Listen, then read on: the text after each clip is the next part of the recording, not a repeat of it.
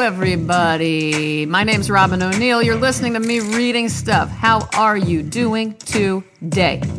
Me? Thank you for asking. I've been a little under the weather, and my apologies because I promised that I would be doing an After Dark this week. I promised a couple of you over on Instagram. I am so sorry.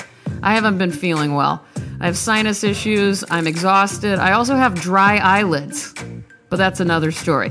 Um, what do you prefer? We're going to do questions. Let's see. What do you prefer? Desert or ocean or mountains or none of the above? I guess that'd be a cityscape. Let me know.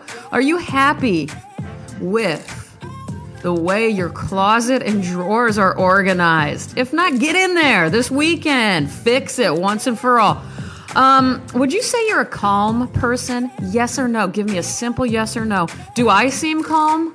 Yes or no? Be honest with me. That's what we're here for. Friends are supposed to be honest. Um, last question. Don't think about it. Just say it out loud right now. Say it out loud when I ask you this question. What is your favorite movie of all time? Say it. There you go. Now your co- coworkers if you have coworkers, just heard you yell out, Scarface! that is assuming my listeners are cast members of The Jersey Shore. More than likely, it was a bunch of Jules and Jim or The Shining. Am I making fun of you guys? I don't think so. I'm so sorry. Um, gun to the head, my favorite movie, I would say The Enigma of Kaspar Hauser or Paris, Texas. Um, God, I'm having a good morning. I'll be honest with you. I'm feeling a little bit better. I've just been sitting here kind of reading and staring out my window a lot. Boketto. You know that Japanese word? Boketto. B O K E T T O, I think. Gazing pointlessly out the window. I do a lot of it and I love it and I recommend it. It's a good way to just, it's its own form of meditation, really. And if you're in the midst of any sort of creative process, uh, those idle moments are pretty vital, if you ask me. This is why I'm an advocate for being alone a lot. Because uh, you can't do that amongst others. Some people can. I went to Werner Herzog's Rogue Film School, the first one he had here in LA, and uh, he would talk about you know, how he would be, I feel like he was talking about being in war torn areas and being in the middle of a living room and being able to just read novels for hours on end and hearing bombs in the background. I don't know. He could have been making that up. I don't know what he was talking about. That's the gist of it, though. He's like, yeah, we didn't have our own bedrooms. You know, my family, we were all in there together, and I didn't even hear a sound of anything. I just kept reading and reading. So if you're able to block things out, even amongst humans, I can do it uh, with anonymity. Like I can do it out in a park or a restaurant. I love being alone there, and I can feel alone uh, um, as long as I don't make eye contact with others. Um, you know, I wanted to remind you guys. I was thinking about this as I was doing my Boketto thing there earlier. I want to remind you that um, a point of one of the points of this podcast is to open your understanding of what a poem is. Uh, it's not Whitman or Dickinson. excuse me. Well, I mean, it is, but it's also sometimes that, you know, just these things that happen in life, like a weird line in an email from your mom about vitamins, or your memory of something upsetting a babysitter said to you in 1986. It, and it might be, it might be just every single tweet you've ever written or every tweet you've ever liked over the last two years. I mean, go read them back to yourself. Let me know. Also, like, can you imagine your therapist's notes on you, what those look like? I guarantee that's some good stuff. Fragments of your, I don't know, everything. I just love to cough right in the mic. That's something I like to do. Anyway, I just wanted to remind you of that because I don't feel like I've been on my A game and I apologize to you. I think it's the lack of two times a week. And until I get a lot of these shows done, I don't know how often I'm going to be able to do that. So, um, anyway, today I'm excited because we're going to be reading from Virginia Woolf's um, The Waves. Right here. Here it is. Virginia Woolf, born in England, died in England, suicide by drowning, 19, no, 1882, and passed away in 1941.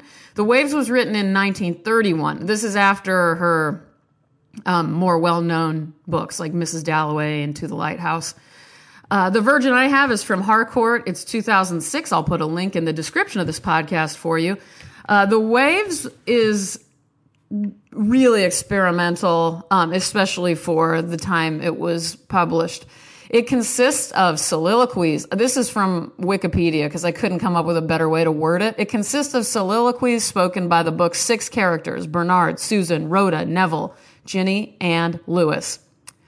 Um, they're also broken up. These sections of the book are broken up by uh, these third person interludes detailing a coastal scene at varying stages in a day from sunrise to sunset. This book blew my mind when I read it, um, uh, I don't know, about a decade ago or so. I don't know when it was. And it really, it, yeah, you learn about these characters through these lines. Let me give you an idea. This is the beginning. It's a truly radical book, by the way, in my opinion. Even still, it is. Okay, I see a ring, said Bernard, hanging above me. It quivers and hangs in a loop of light. I see a slab of pale yellow, said Susan, spreading away until it meets a purple stripe. I hear a sound, said Rhoda. Cheep, chirp, cheep, chirp, going up and down. I see a globe, said Neville, hanging down in a drop against the enormous flanks of some hill. I see a crimson tassel, said Ginny, twisted with gold threads. I hear something stamping, said Lewis. A great beast's foot is chained. It stamps and stamps and stamps. I'm going to skip ahead a little bit. And burning light from the window panes flash in and out on the grasses, said Lewis. Stones are cold to my feet, said Neville. I feel each one round or pointed separately. The back of my hand burns, said Ginny, but the palm is clammy and damp with dew. I'm skipping ahead again in order to get to something really good for you all. Here we go. That is the first stroke of the church bell, said Lewis. Then the others follow. One, two, one, two, one, two. Look at the tablecloth, flying white along the table, said Rhoda. Now there are rounds of white china and silver streaks beside each plate. Suddenly a bee booms in my ear, said Neville. It is here, it is past. I burn, I shiver, said Ginny, out of this sun, into this shadow. Now they have all gone, said Lewis. I am alone. They have gone into the house for breakfast, and I am left standing by the wall among the flowers. It is very early, before lessons. Flower after flower is specked on the depths of green. The petals are harlequins. Stalks rise from the black hollows beneath. The flowers swim like fish made of light upon the dark green waters. I hold a stalk in my hand. I am the stalk. My roots go down to the depths of the world, through earth dry with brick and damp earth, through veins of lead and silver. I am all fiber, all tremors shake me, and the weight of the earth is pressed to my ribs. Up here, my eyes are green leaves, unseeing. I am a boy in gray flannels, with a belt fastened by a brass snake up here. Down there, my eyes are the lidless eyes of a stone figure in a desert by the Nile. I see a woman passing with red pitchers to the river. I see camels swaying and men in turbans. I hear tramplings, tremblings, stirrings round me. Up here, Bernard, Neville, Ginny, and Susan, but not Rhoda, skim the flower beds with their nets. They skim the butterflies from the nodding tops of the flowers. They brush the surface of the world. Their nets are full of fluttering wings. Lewis, Lewis, Lewis, they shout, but they cannot see me. I am on the other side of the hedge. There are only little eye holes among the leaves. Oh Lord, let them pass. Lord, let them lay their butterflies on a pocket handkerchief on the gravel. Let them count out their tortoise shells, their red admirals and cabbage whites, but let me be unseen. I am green as a yew tree in the shade of the hedge. My hair is made of leaves. I am rooted to the middle of the earth. My body is a stalk. I press the stalk. A drop oozes from the hole at the mouth and slowly, thickly grows larger and larger. Now something pink passes the eye hole. Now an eye beam is slid through the chink. Its beam strikes me. I am a boy in a gray flannel suit. She has found me. I am struck on the nape of the neck. She has kissed me. All is shattered.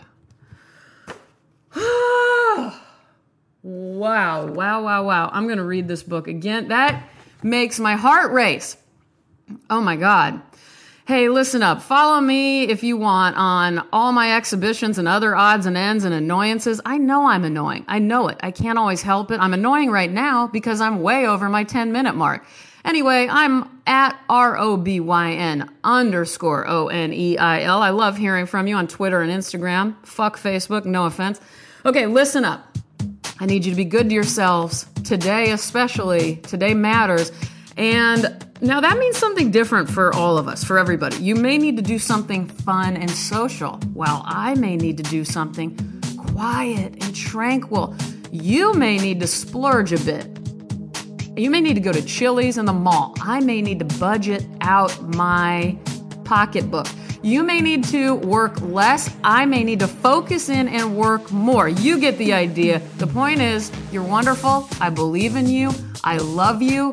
I'm so sorry. I'm at 11 and a half minutes already.